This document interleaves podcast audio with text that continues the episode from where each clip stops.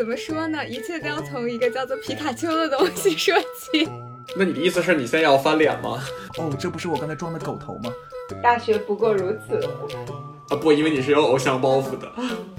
就是抢。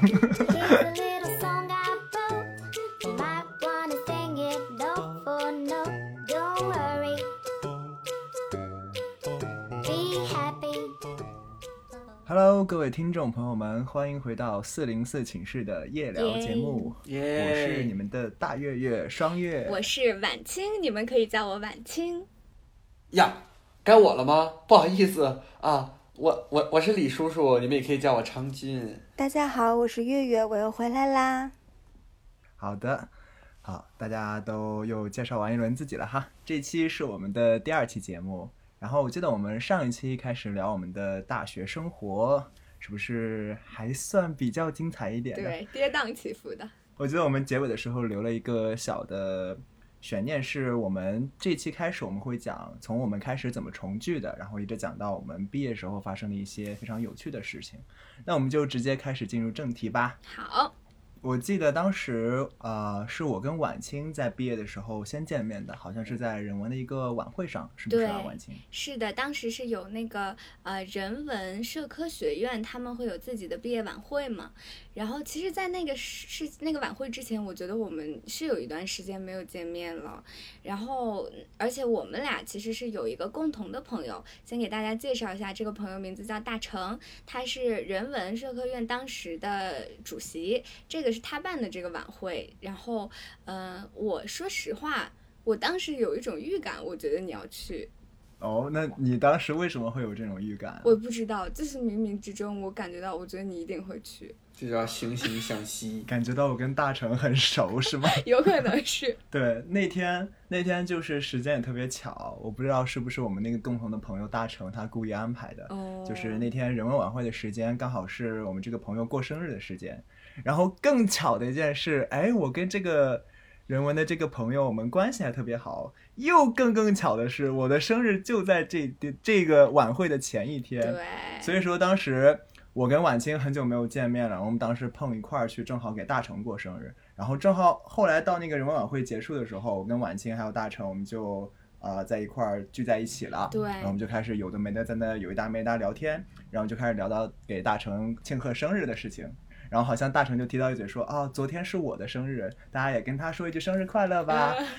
然后接下来的故事就是来晚清你来讲。接下来就是怎么说呢？一切都要从一个叫做皮卡丘的东西说起。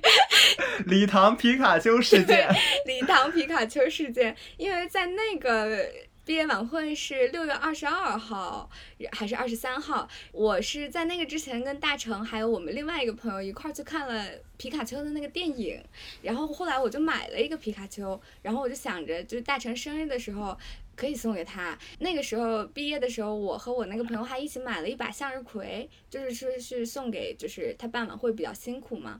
我当时就是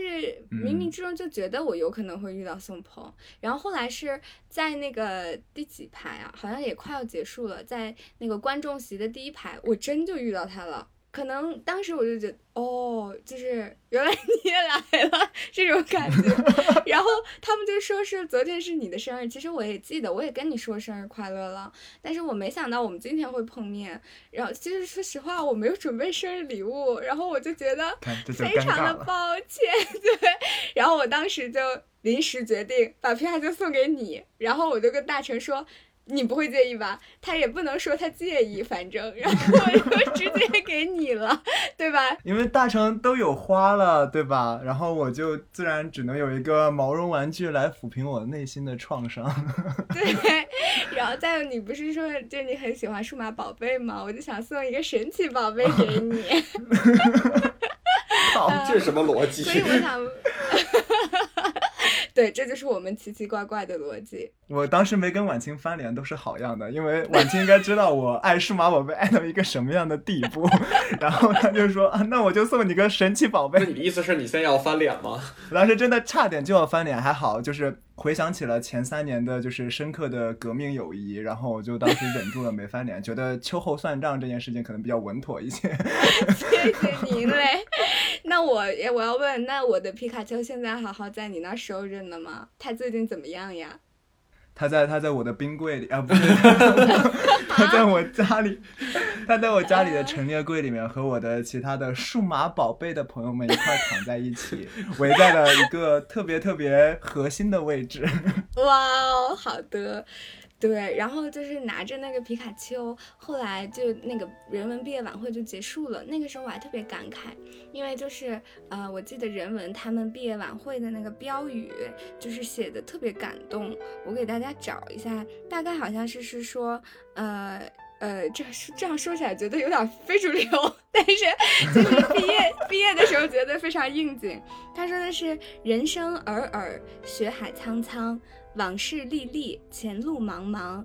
如果快乐太难，愿你们长久的平安；如果分别太难，愿我们不变的相伴。就是确实，现在只是说好像会有点有点干。这听起来还真的挺像我们那个共同的朋友会写出来的话。对，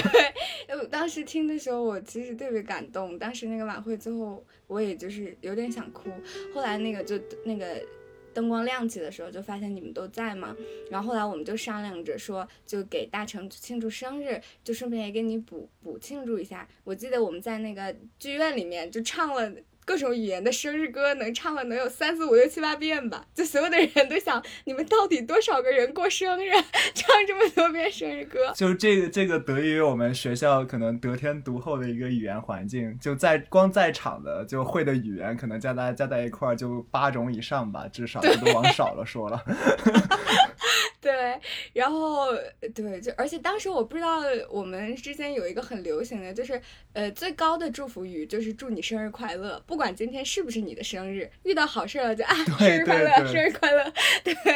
就我们当时的一个梗。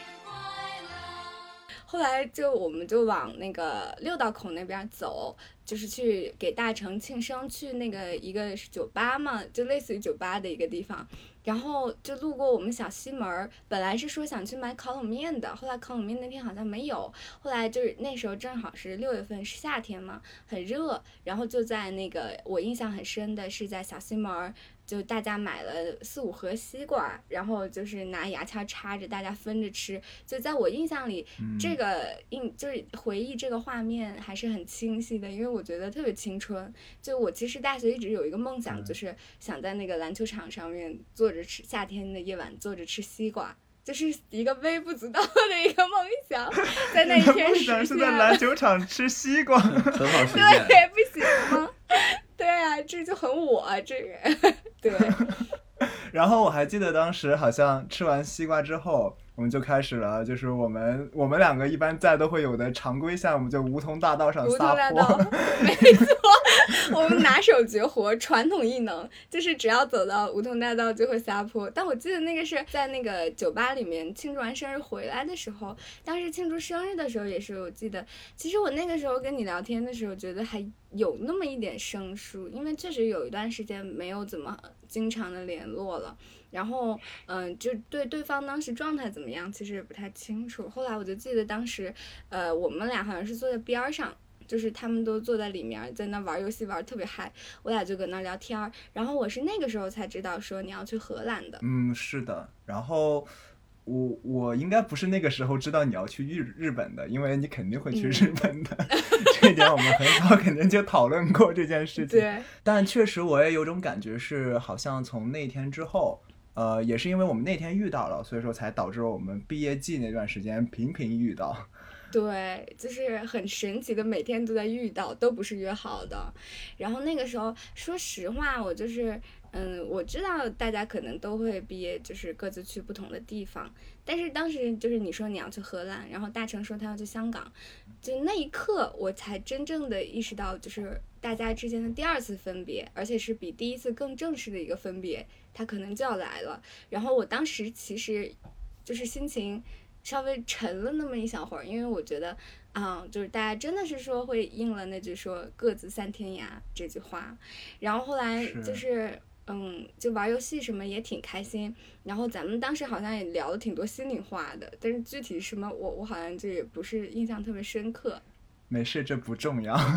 对对，然后后来是我们那几天，大家就各自散去去一块儿拍毕业照嘛，因为是当时是我跟我跟晚清的一个毕业季，然后小月月和李叔叔他们是比我们低一届，所以说他们当时的话是来找我们拍毕业照，然后那个时候好像是我们大概拍毕业照的第三天吧，应该是我们剧社开始聚拢到一块儿一块儿拍毕业照的一个环节的时候。嗯，对，我记得那个毕业照真的是拍了能有七八九十波。第一波的时候好像就是当时我有一个，我们有请摄影师拍嘛，然后那会儿就没想着说能拉拉上大家一块儿拍，就拍着拍着就碰到宋鹏了，他就来蹭我的镜头，你知道吗？这个人就 你知道吗？当时婉清好像请了一个看起来特别特别专业的摄像摄像师，然后拿了一个那种一看就是二五八万的那种贵的摄像头，然后就就对着婉清在学校的操场上面一路猛拍。那我肯定自然就凑上去了，就是这种贵的机器不蹭白不蹭。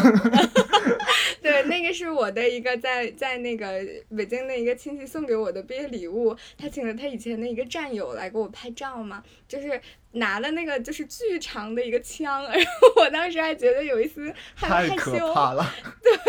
然后当时我就记得是在操场上拍拍拍，突然就看到，哎，那不是宋鹏吗？我说那你就过来拍一张。然后后来摄影师就说，就是你们俩使劲的笑，说这拍合照就是就是要开心。然后我觉得那个真的就是当时我听到听到这个要求的时候，觉得就是啊，这对我们俩不是最简单不过的一件事情了吗？对，就就是拍的非常开心的一张照片儿，就那个在我毕业拍的合影里面，就是可以真的是说很满意的一张。然后我觉得从那个是拉开了一个序幕，后面就一直在拍各种毕业照。毕业照我们俩的合影可能得有个就一大批，然后 对，就是也是说平经常在那个毕业那会儿，经常在外面比较晚了，晚上就在那个梧桐大道上面，我们当时。毕业的时候，呃，北语就是每到每逢有非常重大的事件或者是活动的时候，会挂一个叫做万国旗的东西，就是因为我们学校的外国人来自世界各地特别多，就是会把各个国家的国旗全都挂在梧桐大道的每棵梧桐树上面，就特别好看，特别壮观。我们就在那个梧桐大道上面就是奔跑，使劲儿的跑，就是去找说啊，我要比如说我要去日本，这个是日本国旗；找啊你要去荷兰，那个是荷兰国旗。然后我记得当时就是还在那里一边跑一边喊啊，亲爱的朋友们，我们毕业了，然后就挺青春的，觉得自己特别有病。特别同意最后一句话。对我靠，你你给我等着，我待会儿要去打你。来来来，我们我们现在是不是该说到我们就是重聚的那一盘儿了？因为 就是好像 转移话题十分生硬。没有办法，上就必须要把这个生硬的话题赶紧给抠过去。再不拖过去就打起来了。好像是在我们说就是我们话剧社拍完合照的毕业照的那一天之后，好像是你们就去唱歌了，是吗？我记得。是这样的，就是那天拍毕业照也非常的突然。这个时候，我们的那个大俊、我们昌俊，还有我们小月月就要登场了。那天早上我就突发粉墨奇想登场小月月说她要来学校，对，叮叮铃叮铃，对，他他们俩说要来学校，我就一个电话我就打过去了。我说小月你在哪儿呢？他说我在篮球场呢，拍照嘛，拍。然后我们就冲了。然后后来就说，哎，要不给那个李昌俊，还有那个涛弟，还有宋鹏他们都打电话。然后在宋给宋鹏打电话之前，我就又碰到他了。我就那两天老碰到他，就可能他比较闲吧，天天在学校晃悠。对，然后那个我那是跟朋友在拍照呢。行 行，对，敷衍的行。然后后来大舅也是好像三秒就接了我的电话，说来了，然后又把那个付英涛叫醒，然后就在逸夫体育馆门口。我们当时就是话剧社的，还有宝宝姐啊，就我们的一些朋友，就还有我的一些朋友，大家都穿着那个学士服，抱着大概有四五束花，但是其实根本不知道那个花究竟是谁的花。然后到最后拍到最后，我都不知道这个人我认识不认识，就是抓到这个人，来来来来拍毕业照。但到最后拍的那个毕业照里面，好多人我都不知道是谁，就很尴尬。就那天拍了照，就是中午我们又一块儿去吃饭了嘛，就是我们几个人就说，哎，我们要不然去毕业旅行一下。这一年的情节，像大雨匆匆打击过的屋檐，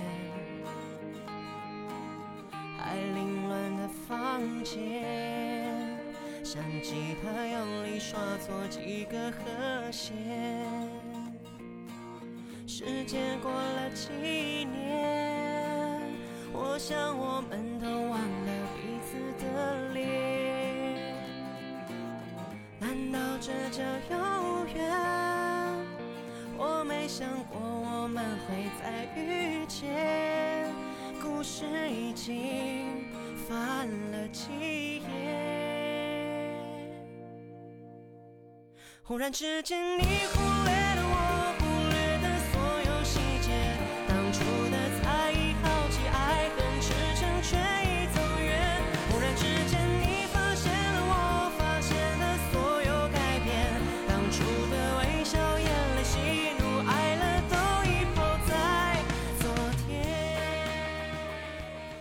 这个时候，就是我们李叔叔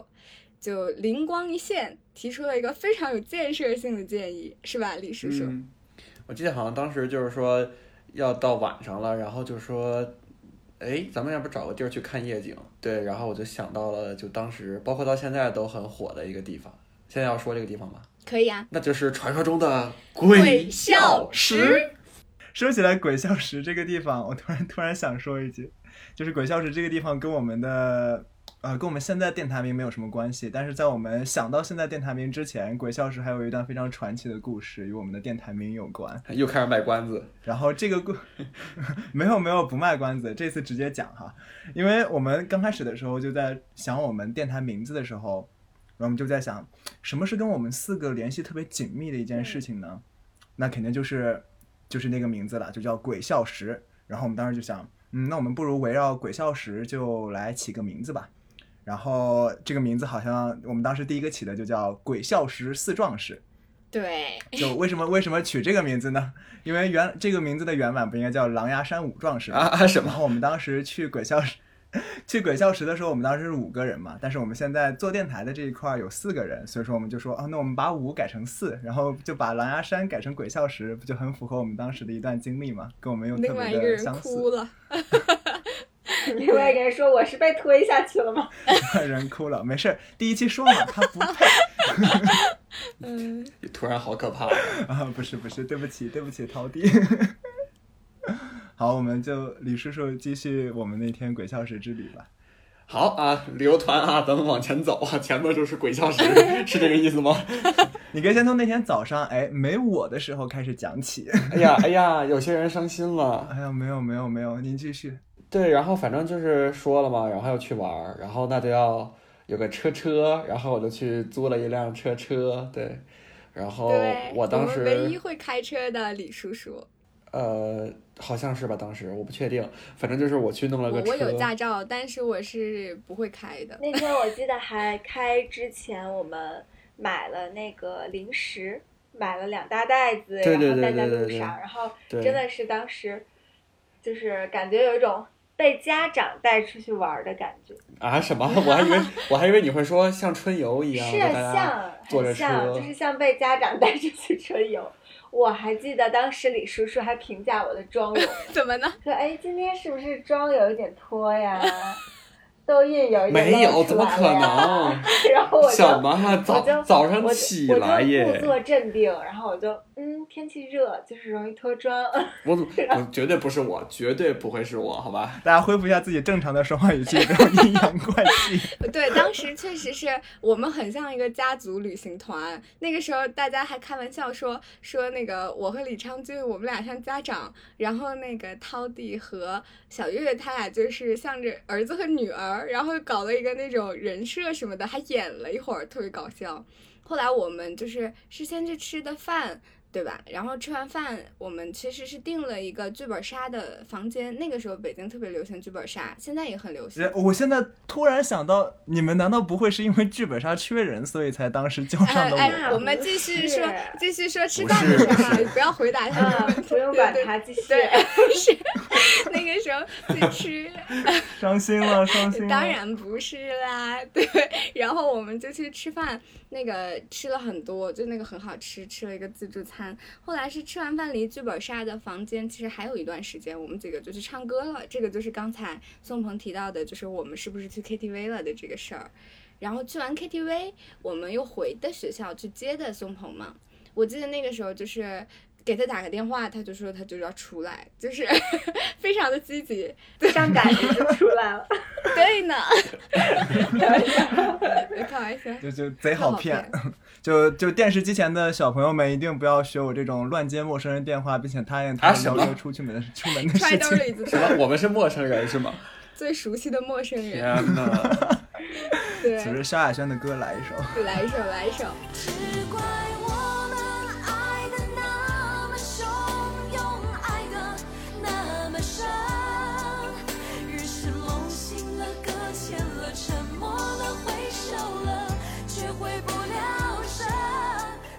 我记得那天就是开到学校，我就说我对那个车顶上的那个天窗特别感兴趣，然后我就钻出去了，然后我就正好看到宋鹏在那个十五号楼宿舍楼下，我就就是超夸张在那里招手，嗨，宋鹏，快点加入我们，然后 就非常拉风的，我们一群人就去了。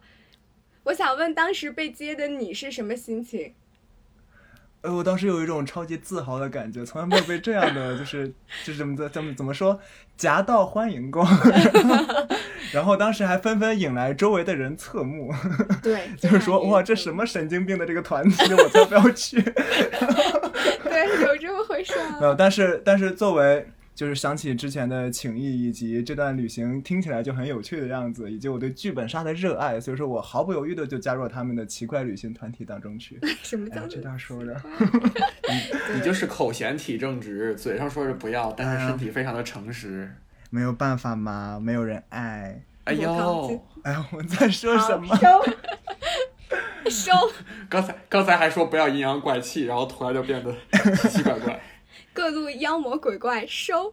然后我们来谈谈我们之后坐上车之后，一直到我们去剧本杀之间的那段旅程中都发生了什么吧。因为我记得那段时间好像还挺长的，就是去从我们学校一直到玩剧本杀的那个地方。我记得特别印象深刻的是，我们在要去剧本杀的时候，路上晚清接了个电话，一个是面临他要选校的问啊题，，对对对，然后当时他还跟跟他的那个老师进行了一番深刻的谈话。那一次我也是觉得特别厉害，因为我是一个学与玩不能同时进行的人，但是晚清居然可以在马上就要玩剧本杀的时候，还和自己的老师进行了十分钟有吧这么长的一个特别特别深刻的对话，然后帮助自己选学校什么的。是谈判。哦对，我要跟他商量条件。对对，然后后来我们就玩了得有五个小时的剧本杀。对，那个其实我们开了一个五人本儿，那个五人本儿其实按理来说三三个小时就能玩完，愣是让我们这群就特别能演的，就是让话剧社、让剧团的人来玩剧本杀，我觉得这就是一个错误，因为 我们一定会把三个小时的剧本杀玩到六个小时。我我当时剧本杀印象挺深刻的，因为毕竟作为当时剧本杀里面的凶手，然后虽然最终也是被大家都揪出来了，但是当时那个剧本杀，就是我在读那个剧本的时候，我就觉得很恐怖，因为当时就怎么说，大家都知道我是一个特别害怕恐怖片儿的人，然后那个剧本杀呢，场面又描述的贼血腥，你想想就是在一个酒店里面，然后。几个人连环对一个人做了不知道多少东西，结果最后这个人头还被替换掉了，替换成了猪头还是狗头，呃，那个娃然后，还是由我。对，对，还是由我去把那个头换掉，并且把它放在移动到了另外一个房间里面。我当时看完过之后，我就觉得浑身就是发冷，包括我现在有时候想到那个剧本里面的内容的时候，我还就是 就是冷汗直往外冒。我不知道你们当时看到那个剧本是什么感觉？哇，我当时真的是怎么说呢？我没有那么恐怖，因为我其实是一个内心有时候挺邪恶的人。然后我当时就以为凶手是我，但其实很多人都对这个尸体做了事情嘛。我就甚至因为我是最后一个发言的，我听完你们一波发言之后，我就觉得我靠，凶手是我。然后我就把我的时间线全部改掉了，就是快速的、快速的修改我的时间线在纸上面。后来呢，我做的事情就是我把头砍掉了，这个可以播吗？到时候不会被毙掉吧？就是我把他的，我把他的，我把他的头梆弄掉了，然后呢，就是可能后面，但是，对，然后后面我发现凶手不是我，我就又把时间线又挪回去了，跟你们说了一下，但是我完全体会不到就是大月月的这种恐惧感，因为我觉得还挺刺激的。我觉得其实还好。对，我觉得当时很可能是因为是因为我是那个凶手，所以说我就是基本上就是你们做了什么，然后全过程我都了如指掌，然后那种细节看下去，结合文字，尤其是当时给的笔是不是还是那种红笔，还是对 那个什么写的那个荧光笔，然后就就就贼可怕，尤其是后面找到那个证据的时候。就是他会有那种现场拍的图片嘛，来玩剧本杀的时候，来给你展示，就是你比如说你在这一楼找到了一个证据，然后给你一张照片，然后就显示这个证据长得是什么样的。然后当时虽然说那个证据上面打了码，但是我还是能清晰的分辨出来，哦，这不是我刚才装的狗头吗？怎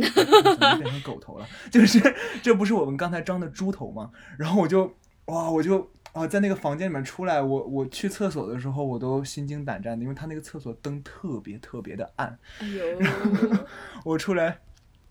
对我我这段好像没有给你们讲过，就是我玩剧本杀的时候，我觉得我自己表现的还可以，特别的镇定，然后我还特别喜欢玩这种东西，但是我真的是接受不了恐怖哎的，事情。真的，我玩剧本杀这种东西或者密室的时候，其实真的有时候去厕所都紧张，因为他有的密室会在墙上面放那种他们那个本儿或者他们剧本杀那个本儿的海报，然后有的时候就挺吓人的。对，因为基本上以嗯恐怖悬疑的会比较多。我记得当时李叔叔记了超多笔记的，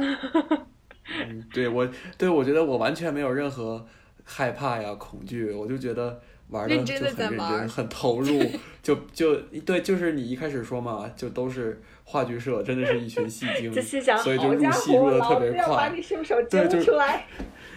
对，然后然后然后就就入戏很快，然后就玩的特别认真，就其实咱们后来都玩的挺认真的，对对对对，咱们还疯狂对时间线，就我后来发现那个最后发现宋鹏是凶手的那个决定性证据是我找到的嘛，然后我当时就觉得就你了，就是你，不要再隐藏了。哦然后我就跟他对了一下眼神，然后他还特别镇定的在那儿跟我演，然后但我还是在那个里面发现了一丝破绽，然后最后才把他揪出来的嘛。但那个时候真的已经玩了六个小时了，那大家玩的都是非常非常兴奋，然后那个台词不是说看了就行，我们还得给他演出来，非常入戏。然后因为我看《明星大侦探》比较多嘛，所以说我当时就是知道这个案情之后，然后尤其是晚清把我那个关键性证据找出来之后，我就一直引导大家往另外一个方向去想，就是说啊，可能别的人的兜里也有这个证据啊，就是这个证据肯定还没有被翻出来。我们之后就如果这个证据说指指向我的话，那我其实不是嫌疑最大的，我应该是嫌疑最小的，等等这种谬论去误导大家。然后我记得，我记得当时我跟李叔叔的对手戏还特别多，因为我一直在把锅往李叔叔身上推，是不是？对我其实还好，因为因为就是每个人的剧本都不一样，然后不就都有残缺嘛。然后我其实是摸不准我自己的，就是我对我对你们的一些情况就是是不了解的，所以我我就不像不像月月刚小月月刚才说，他可能一上来以为是他或者怎么样，然后我我就一直就是疯狂的演，疯狂的撒谎，也不是疯狂的撒谎，就是去掩盖这些东西。但我觉得就还好，就有那么几次被盯上，然后都化险为夷，但是。我我我以为刚才晚清会说的是他跟我的那次交易，我天呐，你你再交易，仔细说说。对，就是咱们玩到后边有一段有一个阶段就是有点卡住了，就是进行不下去了，有点就对时间什么可能都不行了，然后大家就都累了，就去上洗手间呀或者喝水，然后咱们两个人在门外就聊了两句这个事情，哦，就聊了一下。对，然后你你求证了一个事情，就你求证了一个就是一个情况吧。然后我当时犹豫了一下，我以为就是我也不能判断就是真假吧，然后就是你的身份或者怎么样，然后但我就，哎，我还是告诉他吧，我就我就把真相就是把我知道的真相告诉你了。但是后来好像好像等到在等大家都回去之后，再坐在一起讨论的时候，然后你就把这个利用上了，然后好像就是。就是我帮到你了，但是其实你并没有给我有有效的信息，然后我当时对就是特别清楚。你你告诉了我个真的，然后我告诉了你一个假的。对不起，我就是这样的对人。对对对对，然后我就我就说我就说啊，我那么信任你，就这么把我给卖掉了。在剧本杀里，的青春这么多年，换来了一句谢谢你的成全，成全了你的潇洒与冒险，成全了我的对，各位各位各位听众朋友们，你们看看，谁说婉清单纯的给我站出来？来来来，非要打起来才行是吗？对我是真的在这方面非常的阴险狡诈，我承认。我，害怕害怕。对，其实当时我觉得这个剧本杀特别好的地方，就是我们玩到最后开始复盘的时候，就觉得哇，一一听到大家的所有的可能，你的任务是什么，然后包括你中间都做了什么，你掩盖掉了什么，都觉得哇，大家真的玩的都挺好。尤其是当时对于我们可能大部分人来说都是第一次玩剧本杀，然后就能玩的这么好，好像还受到了当时那个地方就是那个叫什么主人，对他说开这个剧本人杀的。对工作室的人，他们的一个小的夸奖吧，我也没记得。就是没见过玩成这样的，你们太牛逼了啊之类的。然后当时从玩完那个明星大侦明星大侦探，玩完我也想玩，哪里可以玩？请推荐我去好吗？好的，好的，等等等，我以后万一有机会，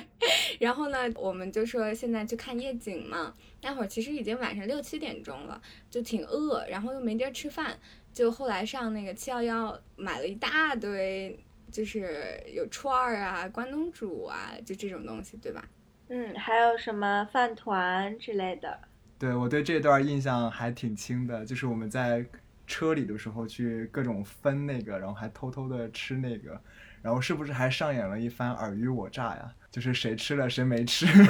对，在大家后、啊在后头偷着吃了好多，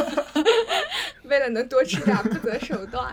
然后后来后面就到了我们去看夜景的那个时候了，然后好像就是第一段路就是我们嗯开始停车那段儿，对我们当时在车上一路就听了好多的那个特别青春的歌啊，就是比如说有那个 La La Land 的那个开场的那个特别好听的那个曲子，然后还有迪士尼里面的什么 A Whole New World 这种感觉，还有像什么呃。就是《灌篮高手》之类的歌，然后我记得当时李叔叔就开那段山路，他是非常辛苦的，因为那个山路不是特别好开，是吧？嗯，有一点。对，然后后来就是开到宋鹏说的那个点，我们就停车了，因为后面的那段路就是我们只能自己走，我记得是，就是不能开到那个上面了。对对对。对，那个时候其实已经快要凌晨十一二点钟了，我记得。嗯是的，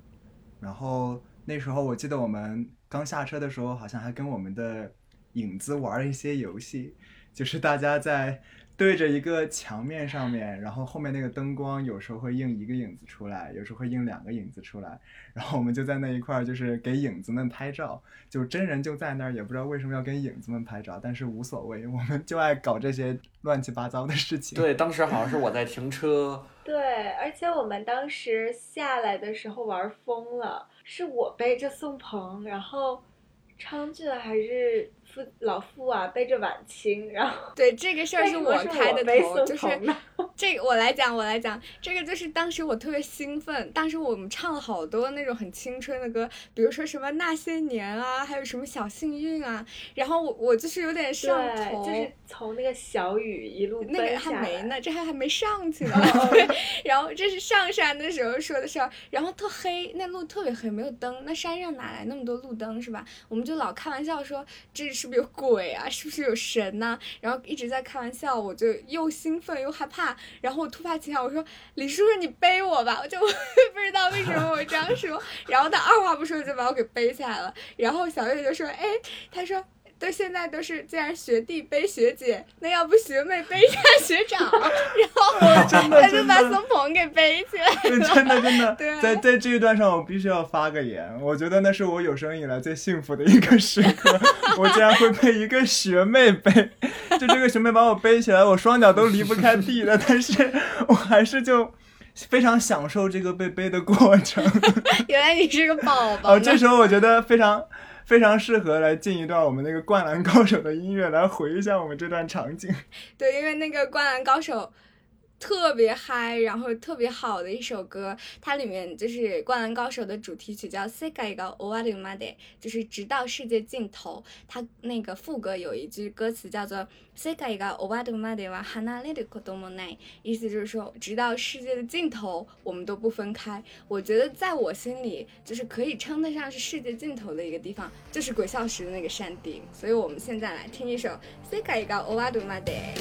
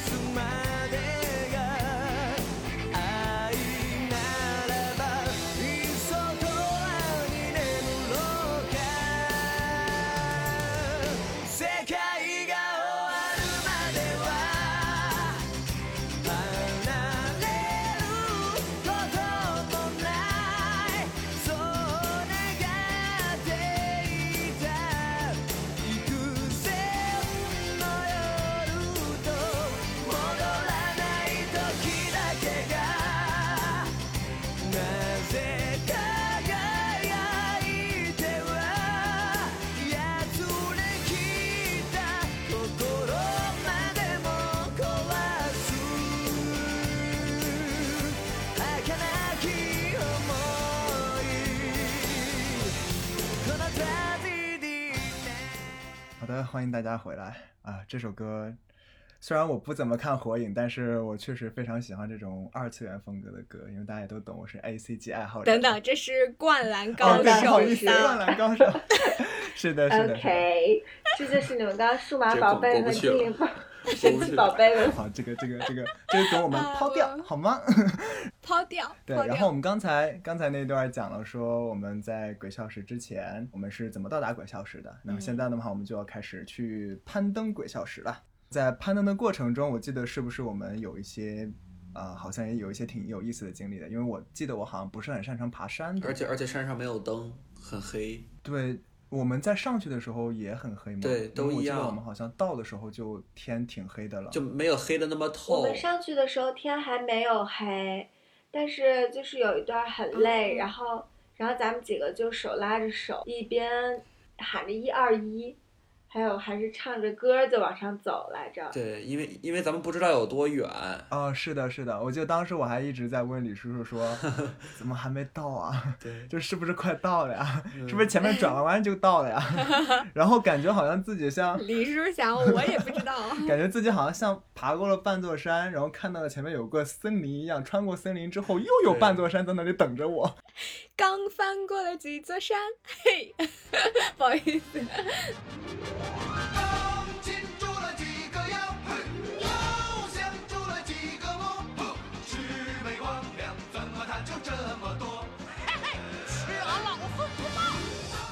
就这对我这个从来没有爬过，或者说从来不习惯爬山的人来说，真的是可能是我爬的最高的一次经历了。我觉得我爬嗯长城都没那么卖力过。我觉得香山是真的高，我就连我一个特喜欢爬山的人，我都当时累的，对，喘的不行了，还搁那唱歌，就是真的是爬的挺哎，等一下，鬼笑石在的那座山是香山吗是西山，西对山西山。哦哦哦，对对对，不好意思，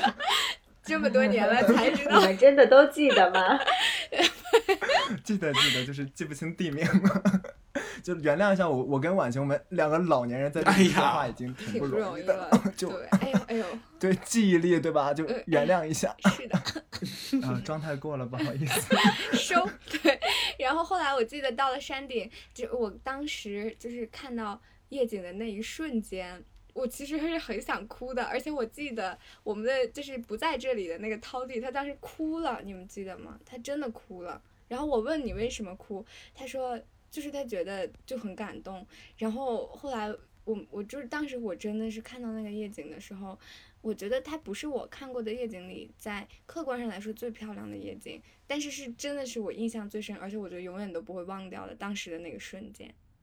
嗯，真的是，我有想到一些，就是之前我在朋友圈里面看过的，比如说我们的一些共同的朋友，他们特别喜欢摄影的那些朋友，然后他们就常经常会去可能北京的某个天文台，嗯然后去一块儿拍夜景。然后对我来说的话，我其实很少有这种夜晚去可能某一个地方的经历，因为我这个人特别怕黑。然后如果不是有真的非常信任的朋友在身边的话，我其实很少在就是晚上的时候去特别远的地方。嗯然后那一次也真的是，就是说起来可能比较惭愧。我虽然作为一个媒体技术的学生，但是那一次真的是我第老实讲第一次在高处看到，呃，特那么那么清晰的夜景。之前有在香港看到过，但是是那天正好下下雾，然后我们那天看到的夜景是。从我心里来讲，是我觉得最漂亮的，所以说我会用相机在那里拍了又拍，然后包括还想给你们每个人拍一张照片做一个留念。我记得当时好像我们还借了个谁的灯来着，因为我们自己没有带灯上对，一个北冰洋卖北北冰洋的大爷，就是人家在那儿卖的好好，北冰洋 北冰洋，对，人家在那儿卖的好好的，就那灯，与其说是借，不如说是霸占，就是借了就不还了，搁那儿一直 拍。就是抢，对你们你们那个小月月和李叔叔，对，你们还记得对，这就正好咱们当时了也没有没有带水吧，好像还是怎么样，完了就就渴了，然后大家说那就买买喝的吧，然后正好就这个大爷他卖水卖卖北冰洋，大家说那就那就那就喝吧，然后就在这说消费嘛，在他这儿消费之后，然后然后拍照就说哎哎这个，因为他毕竟是夜景嘛，所以脸就比较暗，然后就说也没个灯。然后看大爷这灯不错，就是说，哎，麻烦您借给我们吧。然后还行，其实人家人家大爷没有意见，就借给我们了，也挺高兴的，看着我们玩儿。对，就其实也还好，没有影响他生意，就是而且其实当时真的可以看到，北嗯京、不能说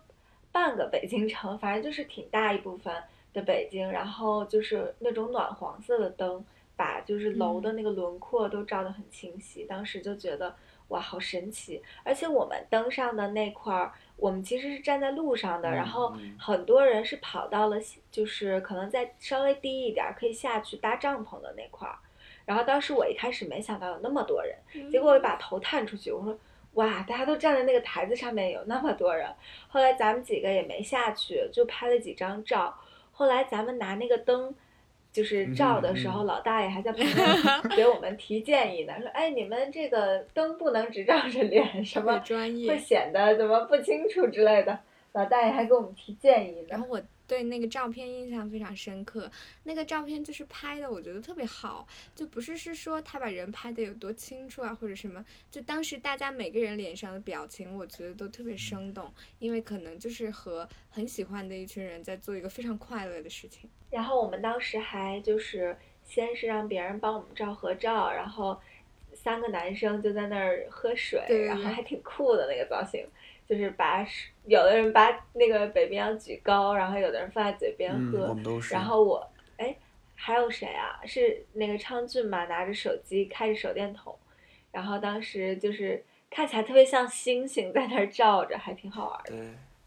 然后咱们咱们后来去站到那个就是观景台的石头上面去照，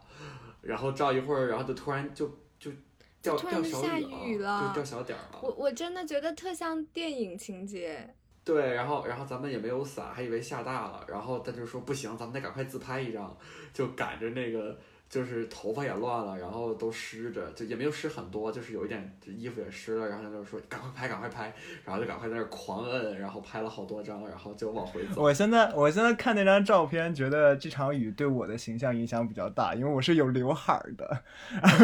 不，因为你是有偶像包袱的。不是。然后因为 两个女生都有都有类似于发卡的东并没有，西但是两个男生呢又都是类似于寸头。然后我在那个镜头里面就显得我的刘海好像被这个风吹雨打感到特别严重，然后就让我觉得我在那张照片里面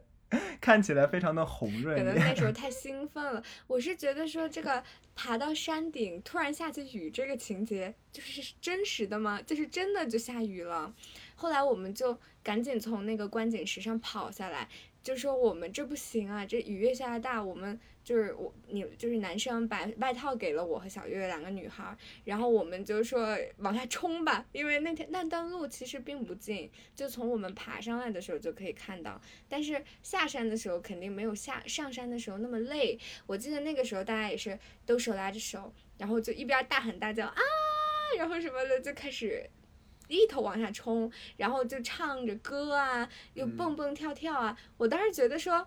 就大学嗯不过如此。我觉得这个世界就是大学不过如啊，此那。个是好的，那个不过如此，就是 我太激动了。就是大学、世界、自由，就这几个词就在我脑子里面蹦。嗯我觉得，就是我就感觉好像说自由青春就是这样了。我当时真的是觉得就自己特别特别好，就咱们那群人。嗯对，而且就是有的坡儿可能稍微陡一点儿，咱们就是真的冲的特别厉害，然后就手拉着手，然后又互相把着速度，然后当时那个还就是有一点有一点吹着小风，就真的特别舒服。嗯我当时我当时就有一种特别，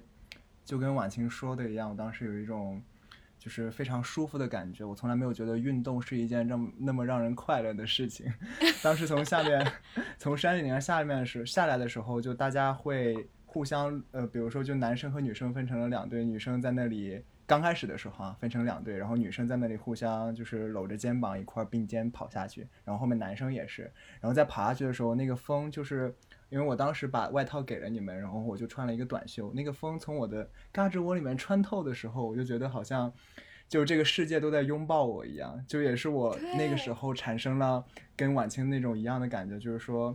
对大学就是之前的风其实也很 大学不过如此。不过就是之前的风其实也很疯，但是这种风的话，真的就像是电影情节里面的风，让我觉得我的大学有了一个完美的结尾，就让我觉得非常非常的幸福。当时看见天空，就是好像也没有特别多星星，但是当时的话，可能也是因为我晕了，所以说满脑袋都是星星。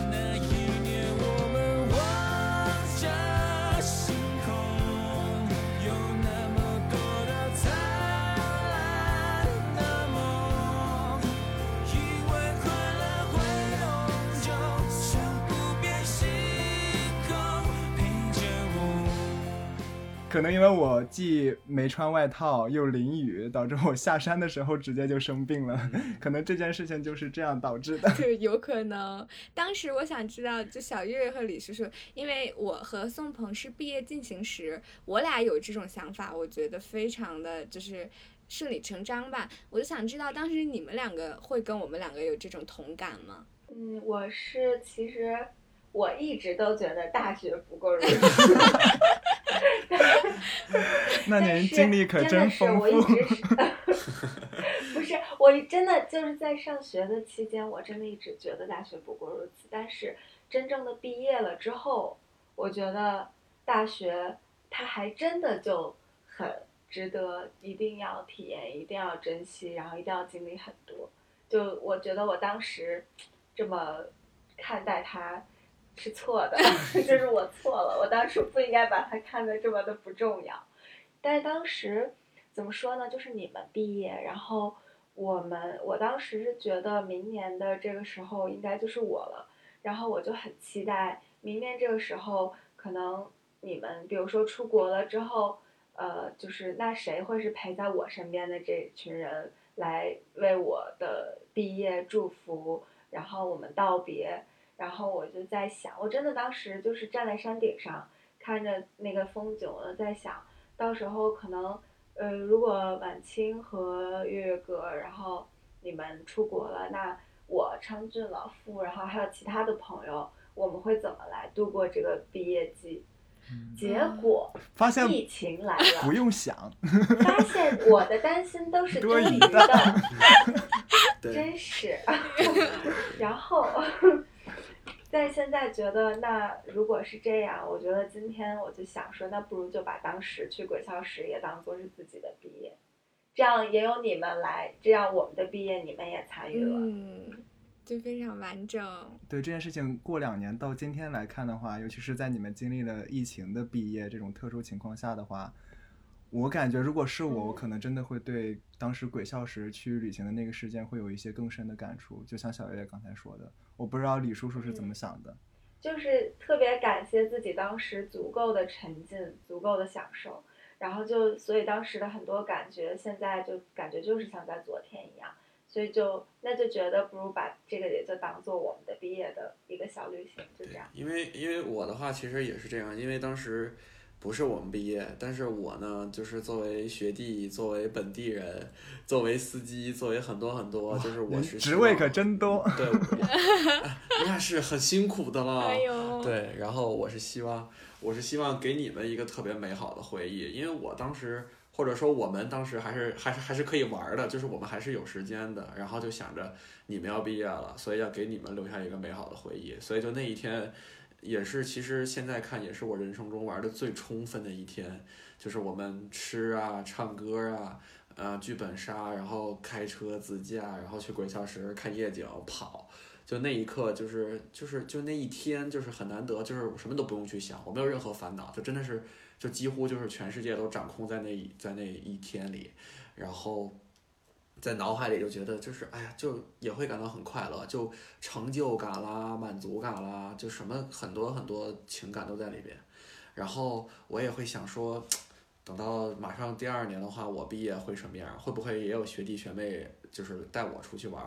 我我又要跟谁一起出去玩？而且我记得好像隐约记得好像当时就是说，等我们毕业的时候，你们也要回来跟我们一起合影，嗯这样。对，说好了对，然后你你就当时当时说你们也可以差不多夏天就回来，然后参加我们的毕业典礼，就一切都就憧憬着，就感觉哎呀，就是就特别快乐，就哪怕没有人送我们，我们自己去玩儿，可能我跟老夫啊，跟月小月月，我们几个在一块儿去玩儿，什么怎么样的都会特别好，特别快乐，啊，然后结果就对，就像小月月说的，疫情来了。疫情来了，然后我们就对，就是一无所有，就没有毕业旅行，没有送别，没有没有什么什么什么都没有，所以就是真正意义上的这种说毕业跟毕业相关的快乐的事儿，真就是那次咱们一起去鬼校时，真就是这样。对，对对对其实，嗯，其实之前也没有说觉得我，我之前没有说觉得没有毕业旅行特别的，或者说没有毕业典礼特别难过，但是就是当有一次我们是举行了线上的毕业典礼，然后当时，呃，都放了视频，一个班一个班的照片儿，然后每个班的名字、毕业生，呃，从那个时候那块儿我看到自己的名字的时候，就是对我差点就哭出来了，就是我觉得凭什么？就我当时就是有一点觉得不甘，就那种感觉，就是凭什么我们这一届毕业就是这样子的？然后可能像其他学校有的，他们哪怕座椅和座椅之间隔一米，他们也有了毕毕业典礼，然后也穿了学士服，然后校长拨穗儿啊什么的。然后当时我记得呃班里班群，校长还说，呃学校的领导说，如果我们这一届想要跟着下一届或者下下届想要再接受拨穗儿什么的，欢迎随时回去。但是我觉得，又有谁会真的在跟着学弟学妹去拨穗儿呢？其实我当时嗯就是觉得，就我们在毕业的时候，真的在乎的，从来其实都不是毕业典礼那一天，或者说毕业典礼拨碎这一件事情，而是在做这些事情的时候，有你爱的人在身边一直看着。这是我觉得我们毕业时候可能最享受的一个时间点。我们以前不都经常说吗？说大学其实它本身不重要，但是大学遇到的人，大学你记得的事儿，在你以后那实在是太他妈重要了。重要到骂对人。所以大学并不是只有如此，不过如此。哎呀，应该是大学本该如此了。对，大学本该如此。然后当时看到电视上那个名字的时候，我还记得我妈当时在做饭，然后从先是从研究生开始公布的毕业名单，从从留学生，然后到那个就是中国学生，然后到我的时候，我就说妈，快来快来看，然后我妈也还拿着铲子就出来了，然后我们俩都特兴奋，她说你赶紧拿手机照，拿手机照，然后就当时觉得，嗯、就是这张照片儿咔嚓一下，然后我就毕业了。当时就是觉得还挺难受的，自己还掉了几滴眼泪。天呐，我是真的觉得特别能理解小月月的，我就是虽然情境不一样，但我这个人你们也知道，我其实特别感性，很情绪化。然后我就记得毕业的那个时候，就是我也就是一会儿高兴。就一会儿就特别难受。其实当时在那个山顶上的时候，我好像跟那个昌俊有说，我说就是我觉得到了明天就一切就都结束了，然后我就觉得我今天一定要把我所有的力量我全都用出来，就是因为就是我我就是对 一边享受当下的那种自由和快乐，一边我就是会很复杂，就想那明天呢，就是会有会有这种感觉。是谁的心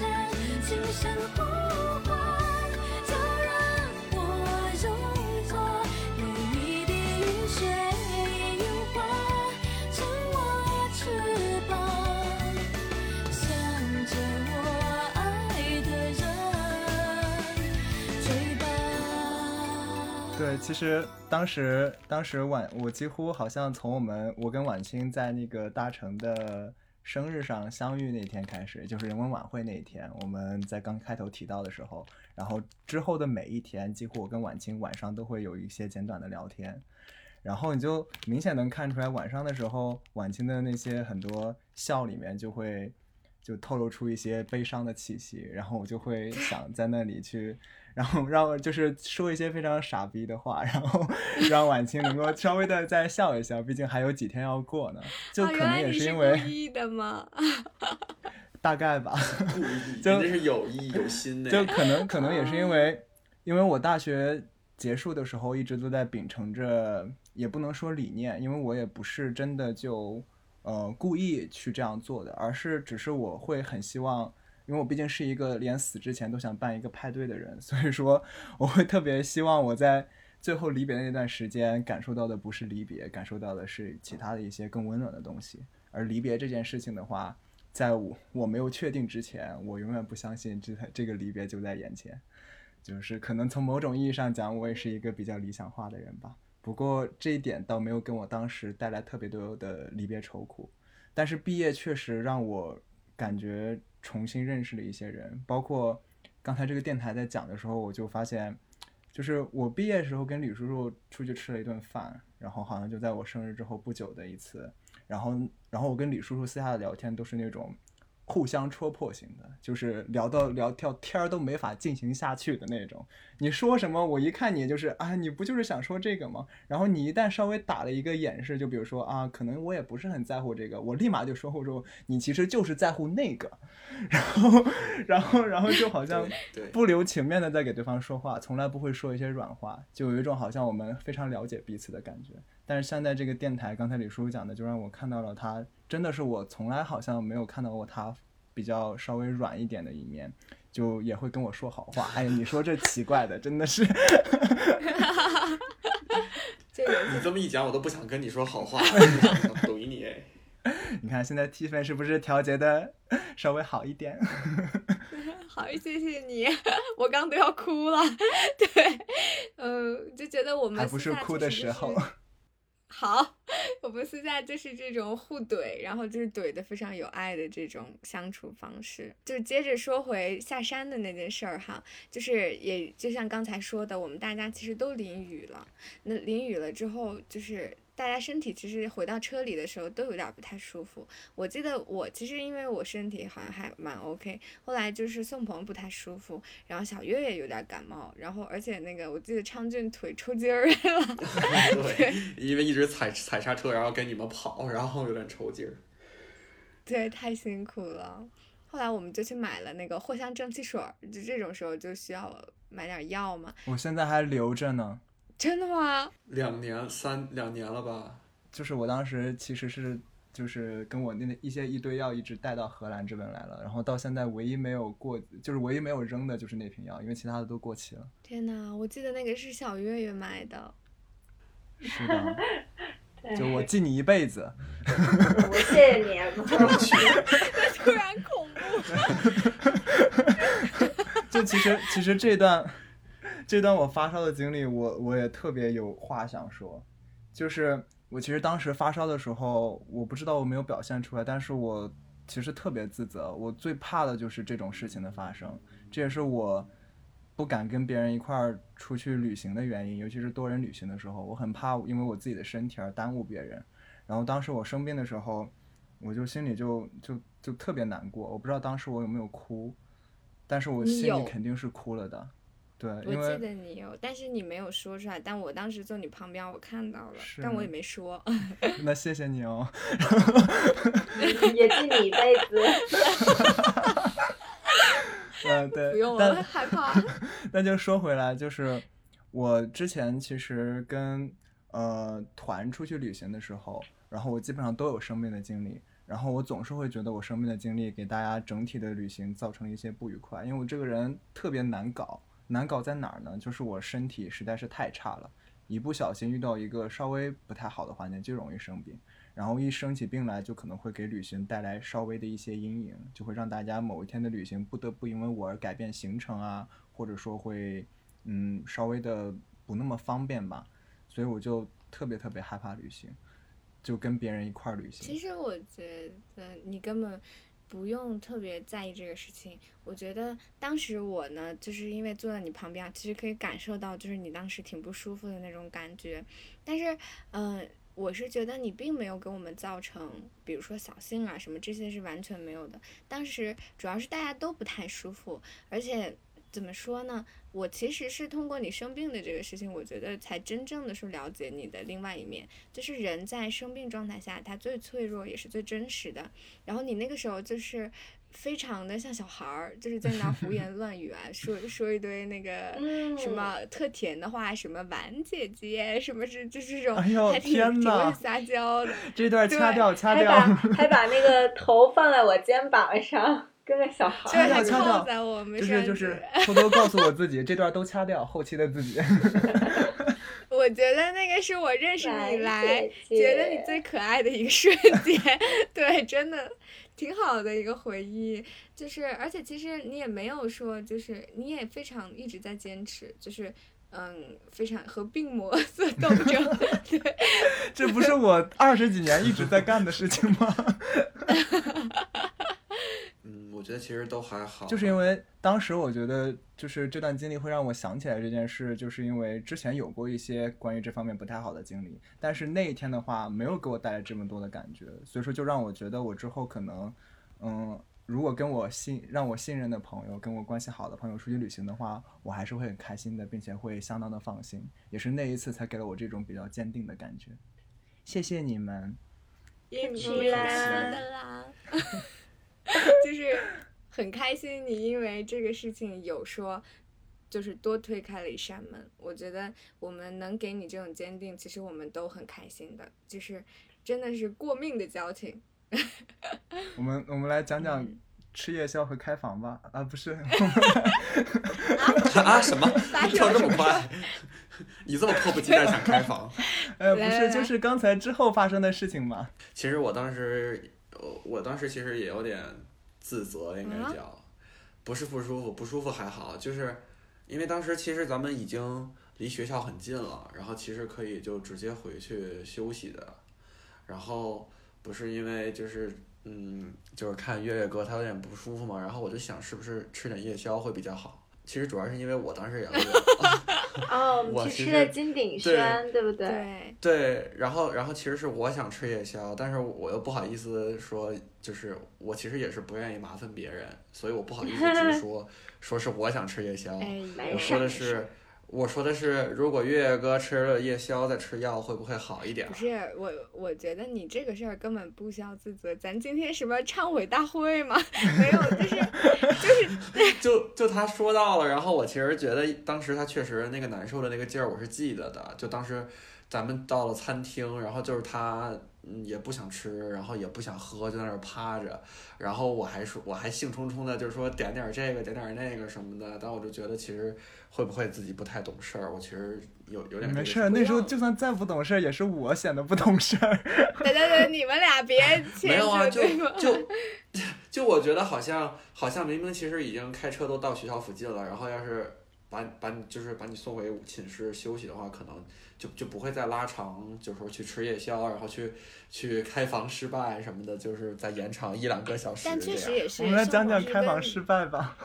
呃，对他就是跟咱们一起吃了饭之后，他其实确实也好起来了。我觉得就是那对，对对其实你的你就是我们也是，就是确实是有在帮助他。他吃了饭之后，吃了药之后和我们一起待着，我觉得还是会放心一点儿。如果让他自己回去，那发烧也不知道烧到什么时候，对吧？我不愿让你一个人，一个人在人海浮沉。我不愿你独自走过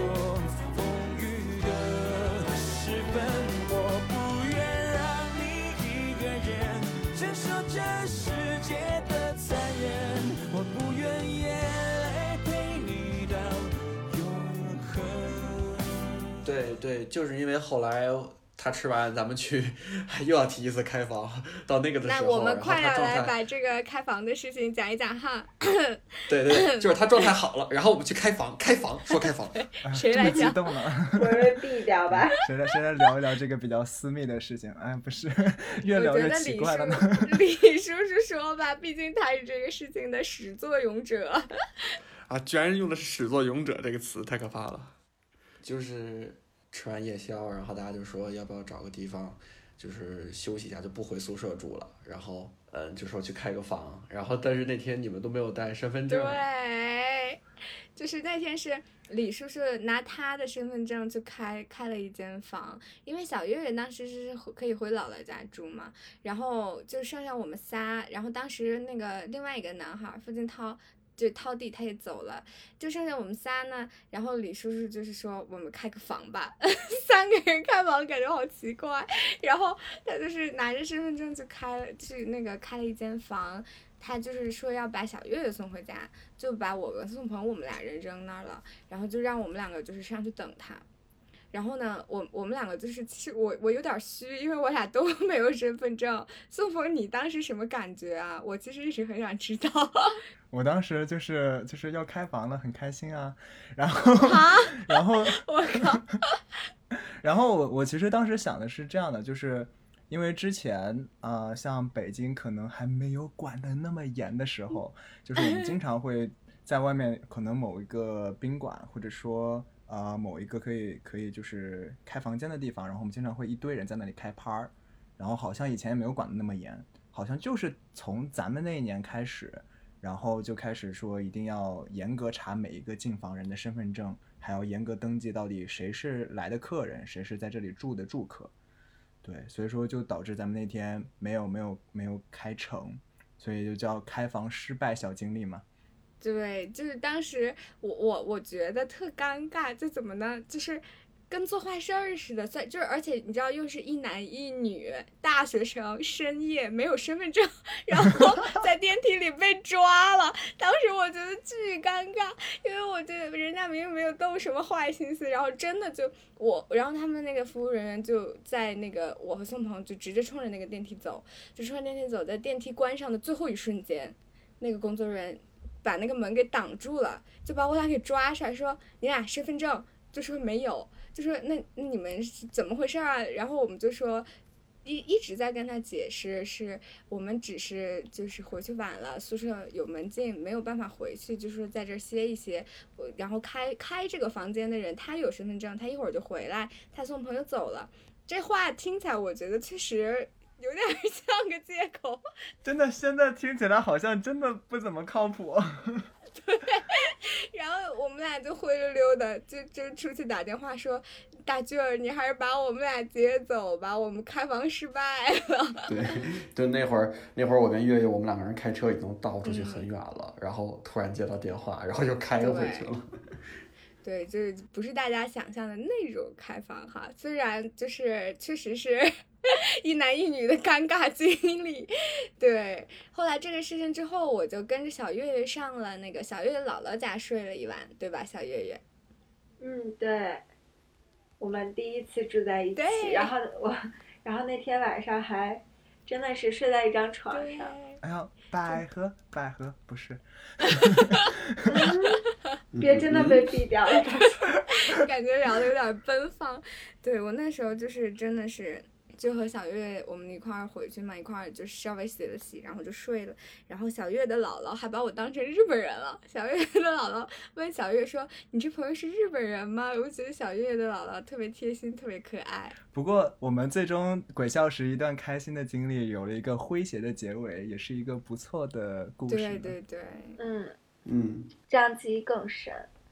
是这个事情最后就是，呃，最后的结尾呢，就是说我在小月月家睡了一晚，然后第二天早上昌俊又开车来把我给接上，然后我们俩一块儿上那个地大去吃了早饭。那个时候就是真的是非常的嗯憔悴，而且因为太晚了前一天，然后也没有化妆什么的。然后我记得当时就是回来，就是大军我们把车退了，就是我的毕业典礼要去领毕业证，我当时就是。就是很有那种，比如说去完迪士尼乐园，第二天那种空落落的感觉，我就觉得一切好像真的要结束了。我记得到宿舍楼楼下，我特别感性，我还哭了。然后就是说说那个昌军，我说我们抱一下吧，我说我不知道下次就什么时候了。然后他还跟我说，就是你别啊，什么以后见的时候多了什么的。我对对，这种敷衍的话，我现在都不会说。啊什么什么？居然说其实？对，因为我我是这样的，就是我现在是我会把它定义成敷衍的话，但是我其实内心是觉得我好像现在没有能力去说这种话了，因为我会我现在把这种敷衍的话，我会把它看得非常的认真，所以说我会有时候觉得我说出来了，我就一定要遵守这个承诺，反而导致我现在没有勇气去说这句话，就是这其实也是我现在可能对于离别的另外一种呃另外一个角度的看法吧。就是如果我觉得我跟这个人，我会珍惜我跟这个人每一次相处，并且不留任何的念想啊，听起来好像挺绝情，但是我觉得这是我珍惜的方式。嗯，嗯，每个人确实都有不同的方式去表达他的一些感情。就是我现在回忆起来，鬼笑时这次小的毕业旅行，我就是脑子里都是各种各样的词，就是一些很好的词。你比如说夏天啊，或者是说山顶啊，就是青春。而且我觉得这个事儿在我而言，我是一个双鱼座，就是我很有很多很浪漫的想法。我觉得这个事情全程就符合了我说对大学生活的一个幻想和一个浪漫的这种的一个想法，然后觉得那个真的是一个轰轰烈烈的一个，就是大学四年青春的一个结尾，对我而言，嗯，也是幻想照进现实了。对，呃，我记得那个时候毕业的时候，我经常听一首歌，其实是五月天的《知足》，就是很好的描写出了我当时毕业时候又快乐，心里又空落落的那种感觉。我觉得我们可以一起来听一下这首歌。好，那么接下来就让我们用五月天的《知足》来结束我们今天这一期的旅行吧。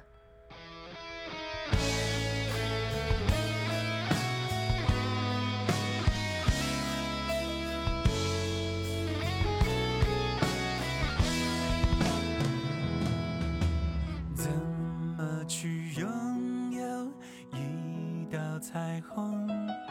怎